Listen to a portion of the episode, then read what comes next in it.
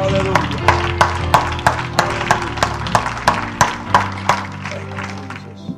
Thankful this morning. Always, always find something to be thankful for, because there is something to always be thankful for. Might be harder to see some days than others, but there's always something to be thankful for. And uh, man, if nothing else, you, you woke up this morning and you got the Lord on your side. That's something to be thankful for today. We're going to finish up this uh, lesson, series of lessons on the big story. We've been talking about uh, the plan that God has had since creation, how that even in creation he desired not to just be a ruler. Uh, he didn't create a zoo and just something he could just throw food to and keep it and watch it and look at it, but he wanted fellowship and communion because he loved his creation. He loved his people, loved those first uh, humans that he created in the garden. And uh, because of failure and disobedience, of course, we know that uh, bondage came on the world in the form of sin. And uh, but then he had a plan for that, that he would uh, one day be here himself and offer redemption for us. And I'm thankful. Aren't you thankful? Thank you, Jesus, for the redemption that God offers today. And and today, uh, as we continue, uh, we're going to finish with this: forever set free. We know that if the Son make you free, you're free indeed. And we're thankful today to be free indeed. To, and but it's not over yet. This is not, here is not the last chapter. This is not the end of the story. And so this plan, this big story of Scripture shows us the hope that we have of being forever set free. We started this lesson with um, a narrative to kind of get a, a maybe a mental picture of Adam and Eve's thought process as they realized what they had done. And um, we're going to end today, and or start out with this last lesson with a narrative of uh, John as he was uh, writing things in the book of Revelation. So let's just go ahead and pray for the lesson this morning, and we'll get into it. Thank you, Lord, for your word today. We're thankful that you've got plans for all of us, and I'm thankful to be a part of the body of Christ. Lord, I'm thankful that you've called us out of darkness into your marvelous light. And Lord, use us vessels to reach lost people in this world today. Lord, bless us and let us receive this word in Jesus' name. Everyone said amen. Give a big hand clap to the Lord this morning. What a great God.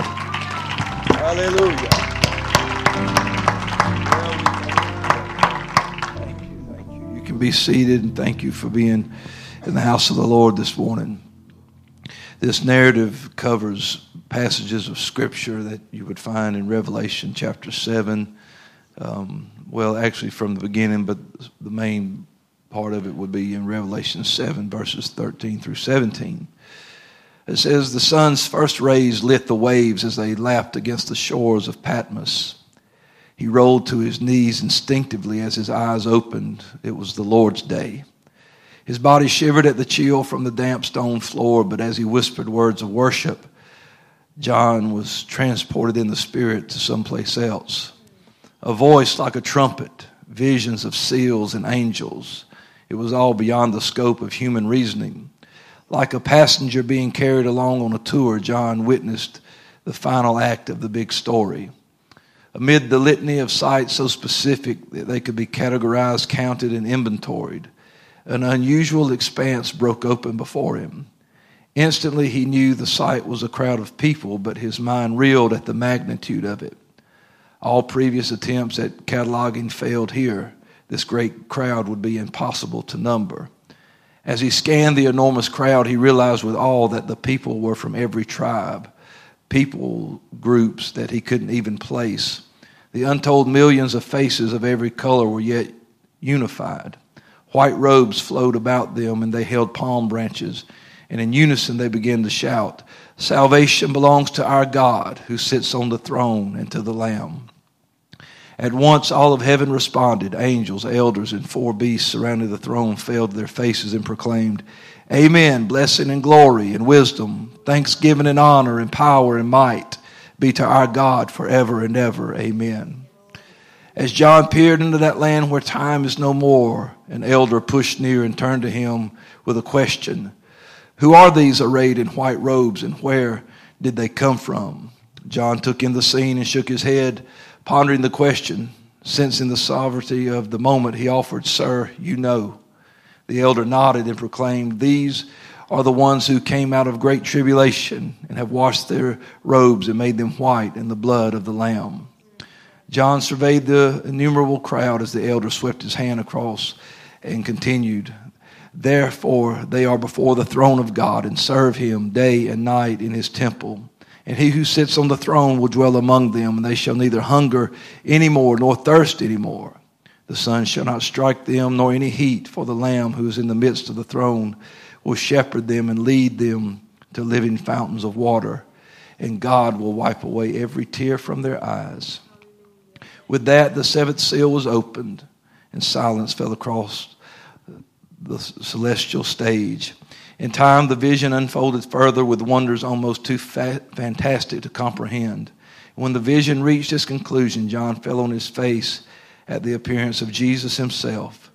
His mind raced, his spirit yearned. He wept as the realization dawned that he must come back from the ecstasy of such rich communion with Jesus. Yet as he began to pen the words that would give masses upon masses a glimpse of the future, hope leapt in his heart. He had a promise. Jesus was coming Jesus was coming soon, and he would lead John to those living waters and wipe away every tear from his eye. And so, as we said, this is not the end here. What a great, great day it is when we come to the Lord, baptized in his name, filled with his spirit. The, the things that we enjoy here, the fellowship with the saints, you know, services, other people receiving the Lord, being baptized, miracles we witness, you know, the things that happen, uh, the fellowship we have uh, with God on this earth. It's wonderful. It's joy unspeakable and full of glory here on earth. It's it's something that uh, is hard to believe uh, with the human mind. You just have to experience it to know that it's real. And with all that, and as great as it is, this is not the end.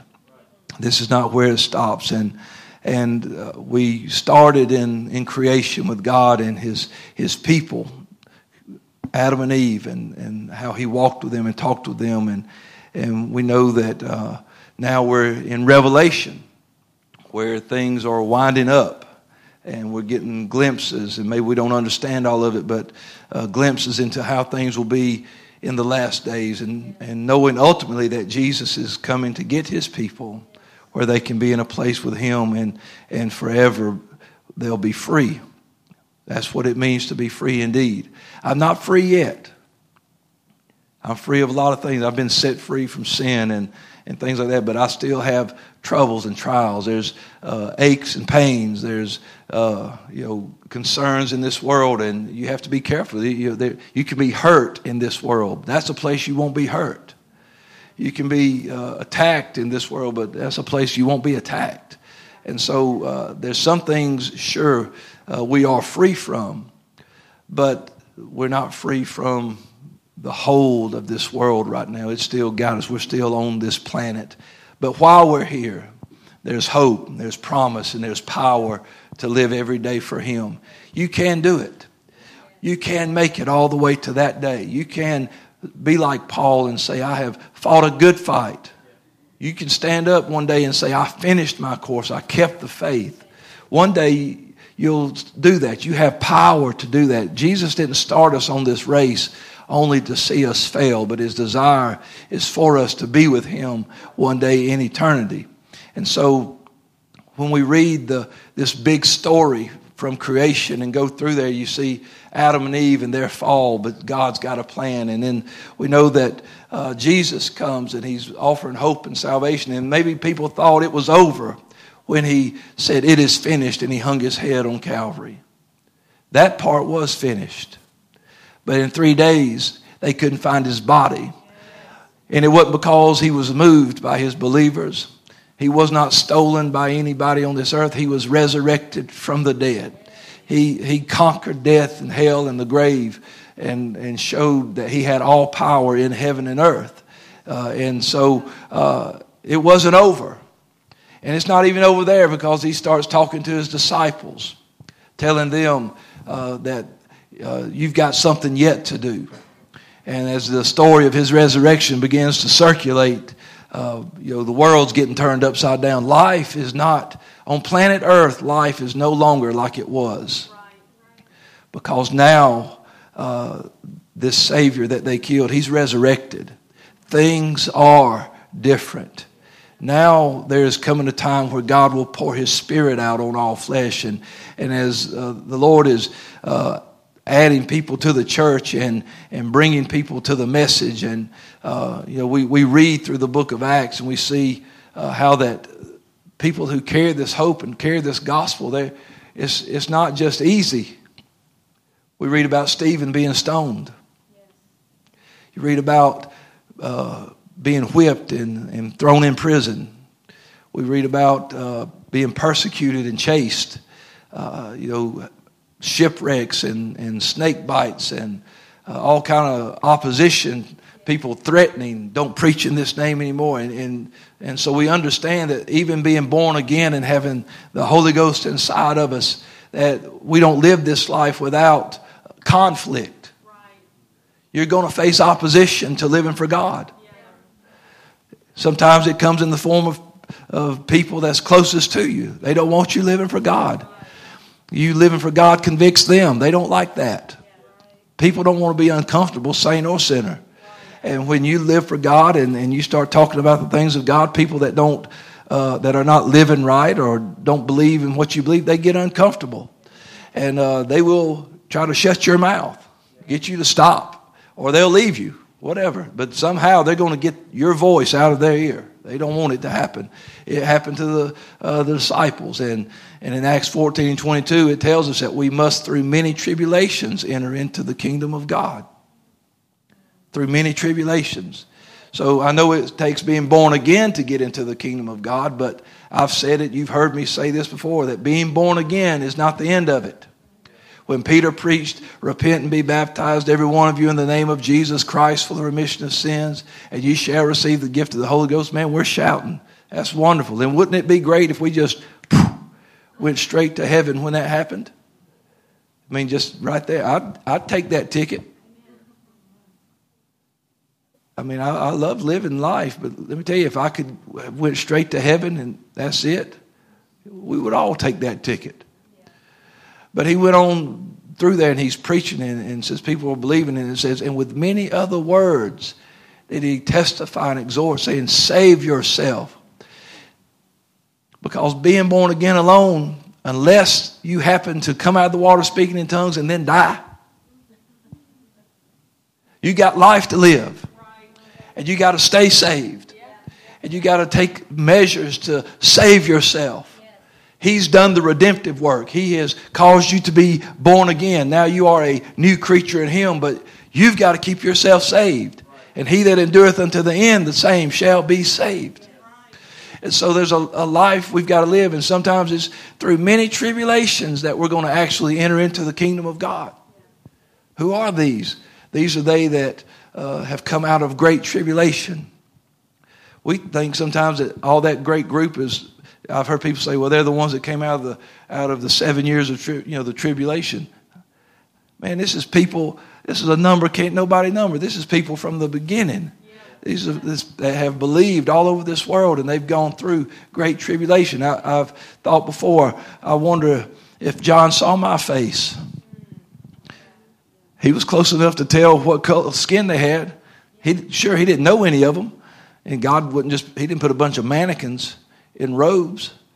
He was showing him a vision of people that made it. Did John see your face? Did John see my face? Who did he see? Uh, I'm telling you, I want to make sure that I make it through. And listen, that's going to be a place where you'll be totally and completely free. And so even though it is with great tribulation, God takes care of us. God's always watching out for us. I will not leave you comfortless, but I'll come to you. He is the God of all comfort. He's the Prince of Peace. He's my strong tower that I run into. He's he's all these great things for me. And and he told them in Matthew twenty-eight, uh, before he left, in twenty-eight, eighteen through twenty, all power in heaven and earth is given unto me. All power is given unto me. And then he says, go uh, into all the world. Go, go into all nations, baptizing them in the name of the Father and of the Son and of the Holy Ghost.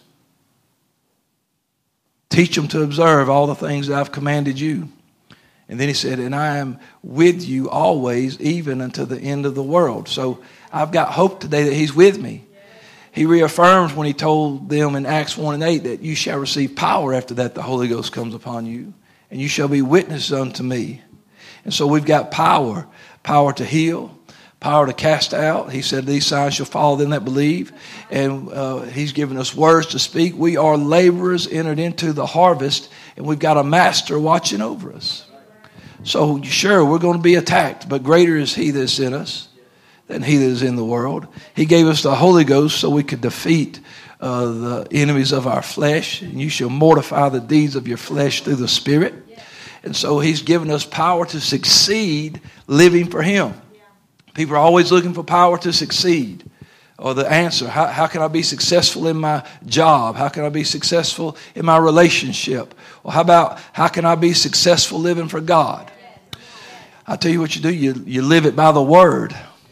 He told Joshua in one place, he said, you keep all the words that I've commanded and you're going to prosper in the way that you go, wherever you go. If you'll keep the words that I commanded Moses and you'll keep the words that I've given and all these things, listen, you're going to be successful. You're going to have good success. The secret of success to living for God is be obedient. Be willing and obedient, and you shall eat the good of the land. And so be obedient to God. We are a Book of Acts church, but we're more than just Book of Acts church. We're New Testament church. That means uh, we don't just uh, hang only in the book of Acts. We've got to go th- through the book of Romans and Corinthians and all these other books. We've got to read the letters that, that these men that were uh, moved on by the Holy Ghost and wrote these instructions for us to live right. They were concerned with how we were living. When you read the letters, you'll see that everyone that, that wrote letters to different churches always concerned about how the people were living. And steps to take to make sure they succeed. Put on the whole armor of God. Submit yourself to God. Resist the devil and he shall flee. Always giving us instruction about how to make it. Yes. Love one another. You know, uh, he, he was telling us, uh, and if we believe one day that Jesus is coming back, if you believe these things, then what kind of person should you be? Always telling us, examine yourself. Make sure the fruit of the Spirit is evident in your life. If you walk in the Spirit, live in the Spirit. And so we find that we're, we're just joined with people who have already gone on. We're part of that body. There's only one body and one Spirit. And so we're on a journey to share the gospel with other people, to, to be who the King of Kings and Lord of Lords has called us to be. And this is all in this big story. This plan. God had a plan. This, well, I tell you, people, you know, it's like they want the Cliff Notes of living for God. You know what Cliff Notes are? Yeah, if you went to, if you had to read in high school or college, you know what it is. Nobody wanted to read a book that thick when you could read one, a pamphlet. I don't want to read eight hundred pages if I can read fifty and still get the gist of the story and pass my class. I just wasn't big. I, I didn't want to read Oliver Twist. Give me a pamphlet, you know. And people, I say, ain't they got Cliff Notes for the Bible? No. No Cliff Notes for the Bible. There ain't no little book, you know, the Bible for dummies. It ain't nothing like that. We were all a bunch of dummies before the Bible. I'm telling you is that this word, it's alive from beginning to end. All scripture is given by inspiration and is profitable. Let me tell you today, it's, it's a sharp two-edged sword. Man, it gets down to where the rubber meets the road. And let me tell you, if you want to live for God, you can. And it'll tell you exactly how to do it right here in this book. You guys, well, I can't find an answer. If you can't find an answer in here, you can't read. Because the answer's here. It's in that book. God is not going to leave his word incomplete. And so if I need to know this or that or the other, it's here. We find it in this book. And that's where I want to make sure I'm living my life. If I'm born again by the word of God, the word of God will give me instructions, give me instructions on how to live born again. You know, we have all kind of books that teach us how to, to live in this world. We go to, to schools and we further our educations and things like that. We take courses, we go online, we do all kind of things to to make ourselves smarter, to give us, you know, so we can do things ourselves. We're, we're always, you know, you, man, you can go on YouTube and Google a video for anything. I mean, you can learn how to change an air filter. If you don't know how to do that, you, you don't have to pay. You, you start saving money if you just go down there and say, how do I change an air filter? Instead of giving them one hundred seventy-five dollars to change a twelve dollars air filter, I'm going to do it myself. And so we people are just learning, learning. But one place it says they're ever learning but never able to come to the knowledge of the truth. And the truth is, is all that ain't going to add up to nothing one day. What did you do about this book? Because it's these words that'll set you free. It's these words that'll make you free. It's these words that'll get you out of here one day. It's these words that'll keep you in the grace of God and the mercy of God. It'll increase your knowledge of the one that you're going to be staring face to face with one day. Forever set free. I want to be. And so we've looked at this over the last three weeks. Excuse me, my voice is a little croaky today, but um, we've been going over this, how God has been moving through creation, offering redemption when there was a, a curse and, and being there for us. And, and so we learn some things, and you need the Word of God so you can learn some truth about God. You know, it, it's hard to worship what you don't know. Paul came across a group of people who they had an altar set up, and they worshiped there. And it said, to the unknown God. And he said, that don't even make sense. I think he was probably a lot nicer than he could have been. It could have really made him feel stupid. But he just said, I'm just going to declare this unknown God to you.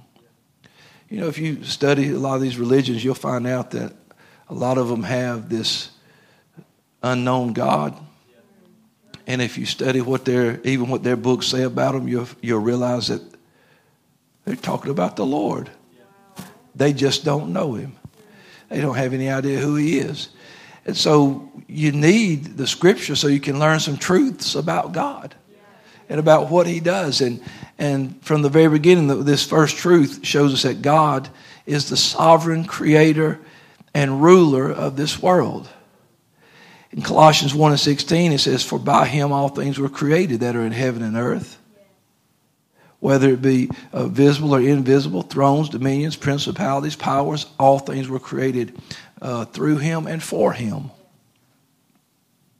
He did it all. One man said it, every house is built by some man, but he that builds all things is God. God is the creator. And if he is the creator of all things, why do I find it hard to trust him with all things? There is not anything God doesn't know about. There's nothing that he doesn't know how to do. He knows the makeup and element of every situation, of everything that exists. Nothing, it says even the things that are made are made by the things he made. So we can't, if we build something, well, look what I built. If there were no God, you couldn't build nothing. You can't build a house without God. Because without God, there's no trees. Without trees, there's no wood. The metal for the nails, for the uh, the rocks and things for the concrete. Nothing exists without him. And so sometimes we forget, oh, look what I've done. You hadn't done nothing without God. Hey, whether you serve him or not, you hadn't done nothing without God. Look what I made. Look what I built. Don't even know that if God hadn't had his hand in it, you couldn't do that. The the... The biggest sinner, the biggest atheist could be the greatest uh, contractor, and he can build all sorts of buildings and say, look what I've done. And you still had done nothing without God, whether you accept it, acknowledge it, believe it or not. It doesn't change who God is. And so that's what we learn, that God is the creator of all things and all life. There's nothing that exists without God. It says, by faith we understand that the worlds were framed by his word. And so if if the worlds were framed by his word, I think I need the word to frame my world, frame my life. And so uh, also in this big story, we see that God loves his creation. He loves humanity and reveals himself to us. He walked with Adam and Eve. He didn't uh, create Adam and then whew, and Adam looked around and said, how did I get here? When he opened his eyes, I'm sure God was right there with him, explaining, this is who you are, this is who I am, this is what's going to go on. And he starts telling him. He gives, he, he's like a computer. He's downloading stuff into him. Adam is learning only because God is teaching. And we need God to teach us. We need his word to teach us. How did Adam learn? Because God spoke to him. It was God's words. There was no scripture written. There was nothing for him to open up and read. This was God speaking to him, walking with him every day. Who knows what kind of mysteries and things that God revealed to Adam as they walked and talked in the cool of the day. But, but God, he didn't hide from them, but he loved them, communed with them. And that's the same thing he wants for us today. To have that kind of fellowship with us, to, to, to walk with us, to talk with us, and for us to listen to what he's saying. And sometimes that we listen to that through prayer. Sometimes it's through the preaching of the word. It's through our reading of the word and study of the word. It comes in different fashions. God is speaking to his people still. He has not closed his mouth. He's still speaking to his people. And he wants relationship. Even after Adam and Eve, we see him calling Abraham out and making a covenant with him for a people. And uh, then we realize Israel is, is created, and Uh, we see him with Moses and, and making covenant with David about his concerning his throne. And, and we know that uh, he's coming. Something's coming. You read the prophets prophesying about uh, him one day showing up. I was talking with a, a man the other night on Friday, and, and I said, you know, one of the most amazing scriptures to me is in Isaiah thirty-five, where uh, it talks about, and your God will come and save you, and then shall blinded eyes be opened. And I said, do you know that you can search from one end of the book to the other, and the only person who ever opened blinded eyes was Jesus. There was a lot of miracles done by a lot of great men of God. I said, but you didn't see blinded eyes getting opened until Jesus. I said, because that miracle was reserved to identify him so they would know, now your God has come. Aren't you thankful that you can know him? See, these are things you learn about God when you read the scripture. And people say, I don't understand uh, who Jesus is. If you'd read the Old Testament and not get bogged down with it and start looking, you would see so many scriptures that testify of this man, Jesus, who walked the earth, and that it was God manifest in the flesh. These are things you learn about him. And then you learn that he loved us so much. Uh, in First John four, nine and ten, it says, in this, uh, the love of God was manifested toward us, that God has sent his only begotten Son into the world that we might live through him. In this is love, not that we loved God, but that he loved us and sent his Son to be the propitiation for our sins. And, and so we realize that God loved us first. Always loved us before we knew him, before we realized him. God loves us. Next, we find that God, manifest in the flesh, the Lamb of God, the Redeemer, was intent on restoring relationship with fallen man. What a scene it must have been to, to have been at the Jordan River that day when John looked up and proclaimed Jesus, the Lamb of God that takes away the sin of the world. I don't know who all was there. I don't know if if uh, if. you know, Mary was around, or, or Joseph was around, because I know that the angel had told them, you'll call his name Jesus, for he'll save his people from their sins. And and uh, I don't know if, if they heard that uh, just confirmation there, but could you imagine? Uh, I just can't believe it was just casual, that there could not have been a revelation proclaimed like that without people feeling it. I'm sure that that day, because this was... Yeah, this was the forerunner saying, here's the one that's mightier than I. Here's the one whose shoes I'm not worthy to unloose. This is the one who's going to baptize you with the Holy Ghost and fire. This is the Lamb of God. Whew. Have you ever heard preaching before that just made you jump like that? Like, wow. Could you imagine them words? I wonder if they, John was just about to baptize somebody and said, hold on a second, and said that. That guy probably just fell out in the water. Drifted away. Because you get powerful, powerful enunciation, you know, just announcement. Here he is, finally. But people didn't get it. But he's the Redeemer, and he was intent, and he walks this earth, healing people, delivering people, setting people free, giving hope to those that are lost, hope to sinners, people that are caught in all kind of things, and he, he's correcting incorrect teachings. He's just, man, he's turning the world. For three and a half years, he's just flipping the world upside down. These people that had got settled in their traditions and settled in their ways, and, and now all of a sudden here he is, talking about I've come to, to turn things upside down. I don't think I've come to bring peace, but I've come to tear some things up.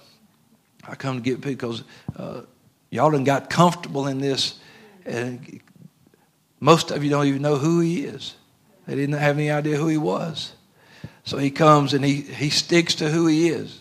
He lives his life on this earth, and he remains that spotless Lamb of God and provides a way for us to be redeemed and brought into right standing with him.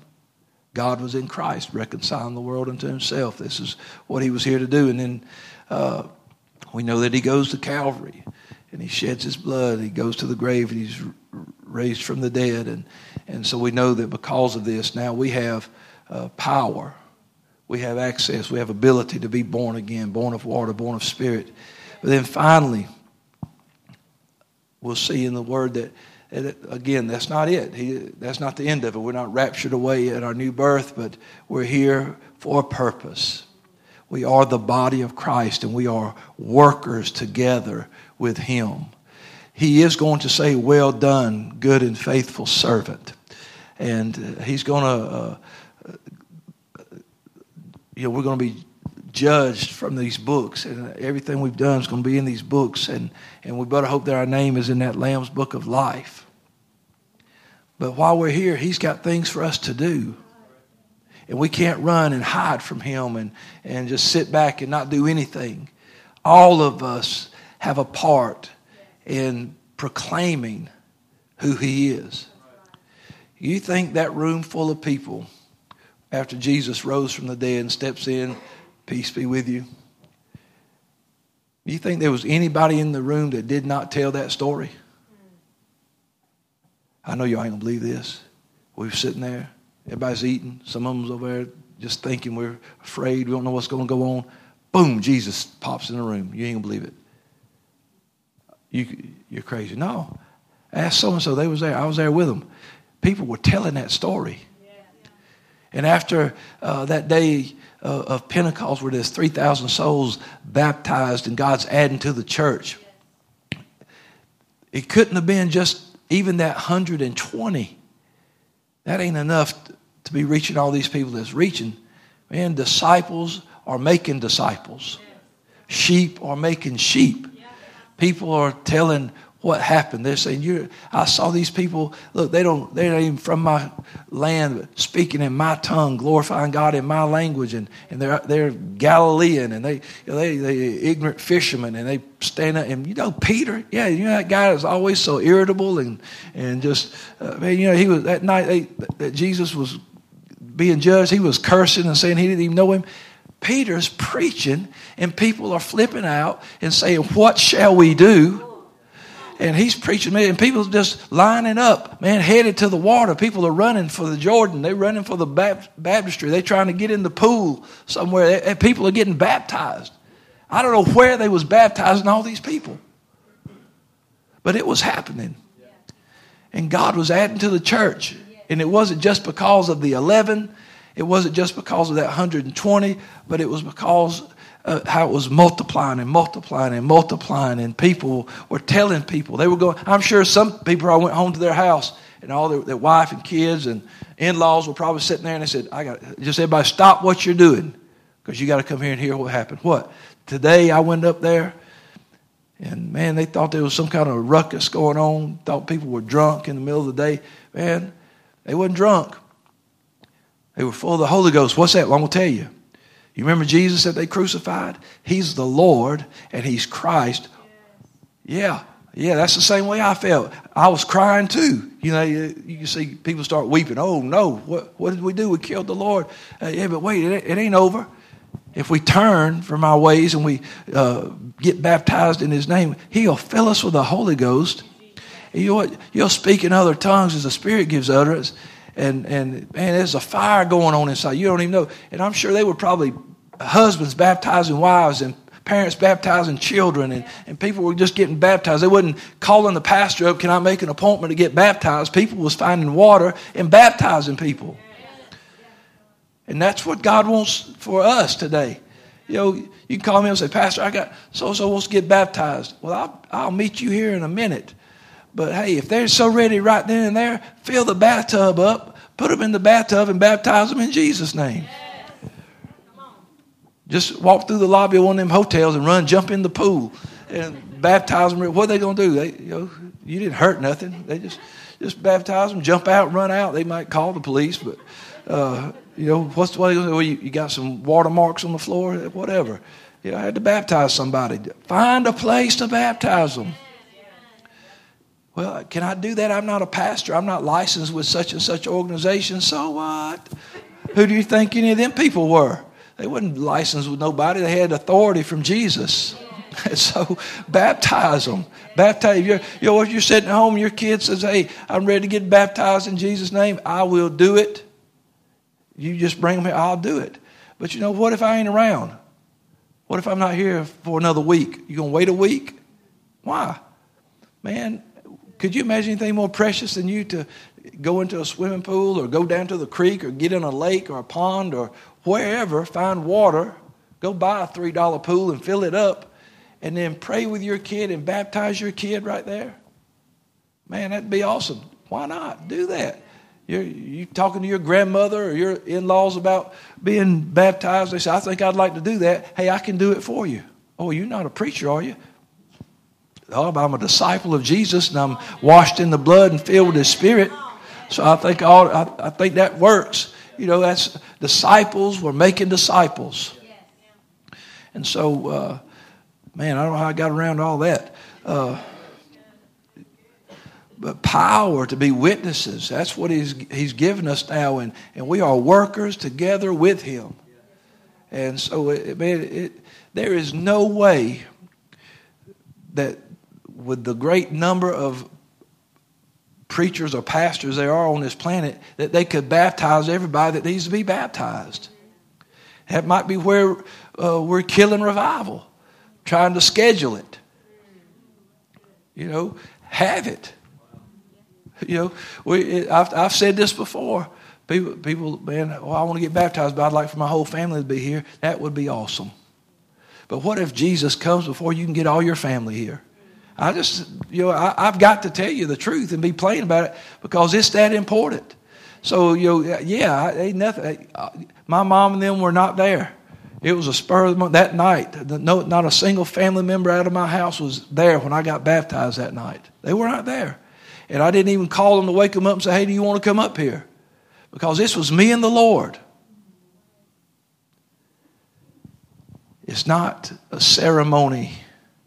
It is salvation between you and God. It's, this is about getting your sins washed away, getting the blood applied to your life. And so all these things, these truths that are in God's word, they're, they're there. It's part of the story. It's not a fairy tale. It's not like a little kid's book. This is the plan that God had for man's life. I'm going to get you to where I'm at one day. I'm going away to prepare a place. But you're going to be on this earth for a while. And I need laborers in the harvest. Let me tell you, because there's not near enough people licensed that can save this world. But if people started reaching out, if people who have believed the truth, received the truth, lived the truth, talked about the truth, If we, but see, this world's, well, it's, it's personal. He's my personal Savior, so I don't want to offend nobody. They'll find Jesus. You know, they'll find Jesus. I sure hate for Jesus to say, how come you didn't tell them? Well, I figured you would lead them somewhere. You know, you led me to a church. Yeah, but you got there by somebody. You maybe you're supposed to be somebody's somebody. Oh, come on. Man, can't we see that, that, that church is more than a building? It's more than an organization. Come on, it's more than a, just a group. It is people that are bought with a price, purchased with the blood, filled with His Spirit, and we ought to be telling people about Jesus. And they ought to, they ought to be testimonies about bathtub baptisms. They ought to be people. Hey, I saw Matthew Johnson. I don't know if y'all know him or not, but he posted a video of his son in his living room. That little little kid, I don't know, six, seven years old maybe. His little kid, both hands in the air, squalling. And he said, my son just walked in here and said, Daddy, I want to receive the Holy Ghost. And they prayed for him right there in the living room, and the little boy got the Holy Ghost praying, speaking in tongues right there in the living room. Not at church. His daddy pastors a church. It wasn't in a church service. It wasn't in a kid's service. It was in the living room. He come out of his bedroom, put his toys down, and walks in and says, I want the Holy Ghost. And they prayed for him, and God filled him with the Holy Ghost. That's because you can't bottle it up and put just lock it down in here. It's, it's everywhere. It's with you. It's wherever you go. You could pray them through. You could... Pray them through in the break room at your at your work. Uh, man, you can pray them through in the classroom. You might get fired. Uh, but uh, I'm telling you, God will take care of His people. God will take care of His church.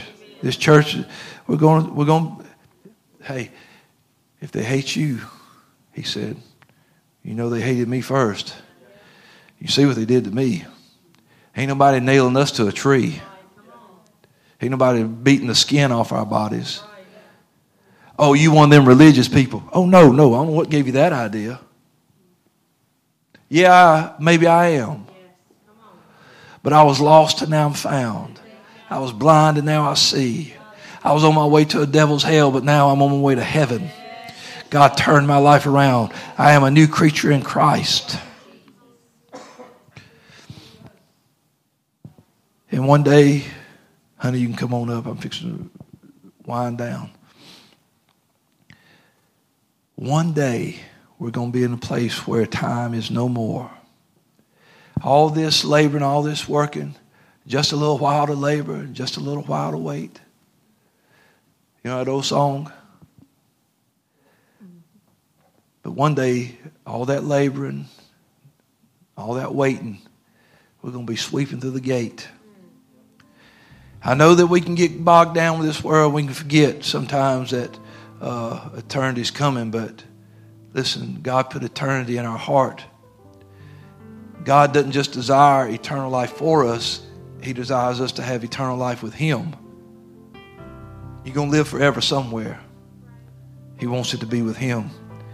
God gave John a vision of the eternal hope that was to come. And so John... Uh, is painting a picture of our eternal rest in heaven. And we, you know, we we read where John saw this multitude and they're washed in the blood of the Lamb. In Revelation seven fifteen through seventeen, he said, therefore they before the throne of God serve Him day and night in His temple, and He that sitteth on the throne shall dwell among them. They shall hunger no more, won't thirst any more. The sun won't, any of y'all fair-skinned folks keep getting sunburned all the time. Even little things. It said the sun is not going to light on nor any heat. For the Lamb which is in the midst of the throne shall feed them and lead them unto living fountains of water, and God shall wipe away all tears from their eyes. In heaven, the hardships of surviving life in a fallen world are going to be gone. God will dry all tears, and we will never have reason to cry again. The daily struggles of this world, such as hunger and work and coping with things as inherent to our survival as the weather, will be no more. The Lamb will take care of us for eternity. And most importantly, we will enjoy an intimacy of communion with him forever. He who sits on the throne shall dwell among them. You know, now we, Peter said, even though you don't see him, you love him. And that's a fact. But one day, I'm going to see the one I love. One day, you're going to actually see him. Woo! What? You've talked to him, cried to him. You've felt his presence. He's comforted you. And one day you will see him. And then that, I don't know how we're not going to be crying when we see him. I have no idea what happens, but I guess crying's part of corruption, so it's, that's gone. Because he said there'll be no tears. There's going to be some rejoicing. There's going to be some shouting. There's going to be some praising. There's going to be, I believe there's going to be some laughter. I believe people are just going to be smiling and dancing and worshiping. And I don't know how it can feel any better than it does worshiping down here, but it's going to be better. Maybe John was thinking about when he wrote about the, the one sitting on the throne is going to dwell with them forever. Maybe he was thinking about how Adam and Eve must have felt in the garden when they lived in perfect paradise with the Lord. I, I assume it'll be something like that. Let's stand together. One day we're going to be free. Free from this world. I love living for God. I wouldn't take nothing in this life. And as long as he tarries, Lord, give me breath, give me strength, and let me live. I want to live because I, I love I love living. I love people. I love preaching. I love doing what I do for God. But one day, I'm going to see him. And that's where I'm going to be free. Won't be enough. No more messages preached. No more studying. Not that that's a, a burden or anything. I'm just saying these. There's no. It won't be needed anymore. We'll be there with him. That's why he came. That's why he died. That's why he filled us. Why he washed us. That's why he said, "I'm going away to prepare a place," because he knew, I want you to be where I am. Don't you want to be with him one day? Come on, let's lift our hands together right now and just pray and talk to him for a moment. Won't you go ahead and thank him for keeping you. Thank him for filling you with the Holy Ghost. Won't you thank him today for calling you out of darkness into marvelous light. And Lord, how can I be of greater use to the kingdom? How can I work, Lord, for your kingdom? Give me words, Lord, when I meet my friends and my co-workers and my family members, that I could speak a word of faith, God, that would encourage them to surrender their life to you. God, give me boldness. Give me boldness in the Holy Ghost that, that I could testify of your gospel and, and witness for you, Lord. Just let me be a, a laborer in the fields. I know they're ripe and ready to harvest. Lord, I know you're coming. There's any time now, Lord, any moment you'll be back. Lord, let us work, let us labor, let us strive until that day. In Jesus' name, in Jesus' name. Hallelujah. Give the Lord a hand clap of praise in this house this morning. Oh, we're going, church. One day we're going. Hallelujah. I'm so thankful, so thankful for our church. I'm so thankful.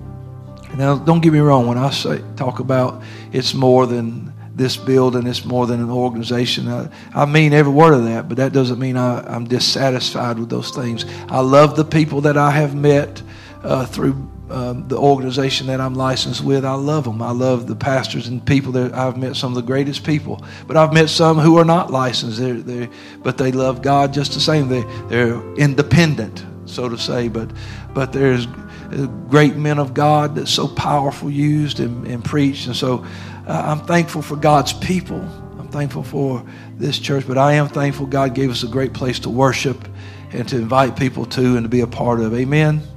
God's good to us. Give him one more hand clap this morning. Hallelujah. Thank you for it, Lord.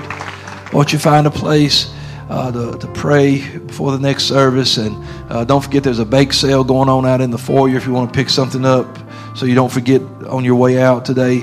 Uh, that'll help Sister Emmy out, and uh, we appreciate it. God bless you.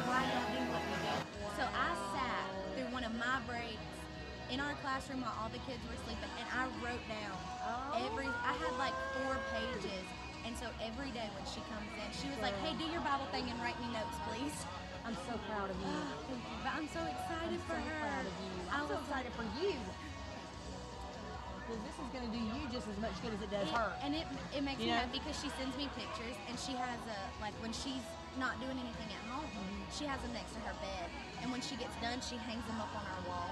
And she was like, she was like, I just finished your notes. Will you write me another one tomorrow? And I was like, oh. Girl, yes. So I sent her a text, and I was like, I have Sunday school notes for you. And she was like, you are my favorite. Go to listen to the podcast too. I forgot we have podcasts. I listen to them, and I forget that we have. Yep, them. We do. We have an amazing podcast. Yes. But yes, yeah, I was listen like, to I'm that. Going to tell Sister Karen. I'm so excited. Oh, that's just so awesome, baby. I'm so proud of you. You're wonderful. I know Seth told me one time when I got the Holy Ghost that they had gone and they had heard a message about, you know, find, find your why. And Angel told me, she's like, you are my why. And I told Hannah the other day, I was like, Jada is my why. I said, I have been searching and searching her today. She said she might be. I know they're in Atlanta for family. That's what she said. We're just in the weekend before Christmas, man. Everybody's gone. She was so upset. Wants to come, but she's like, I think I might still be in it.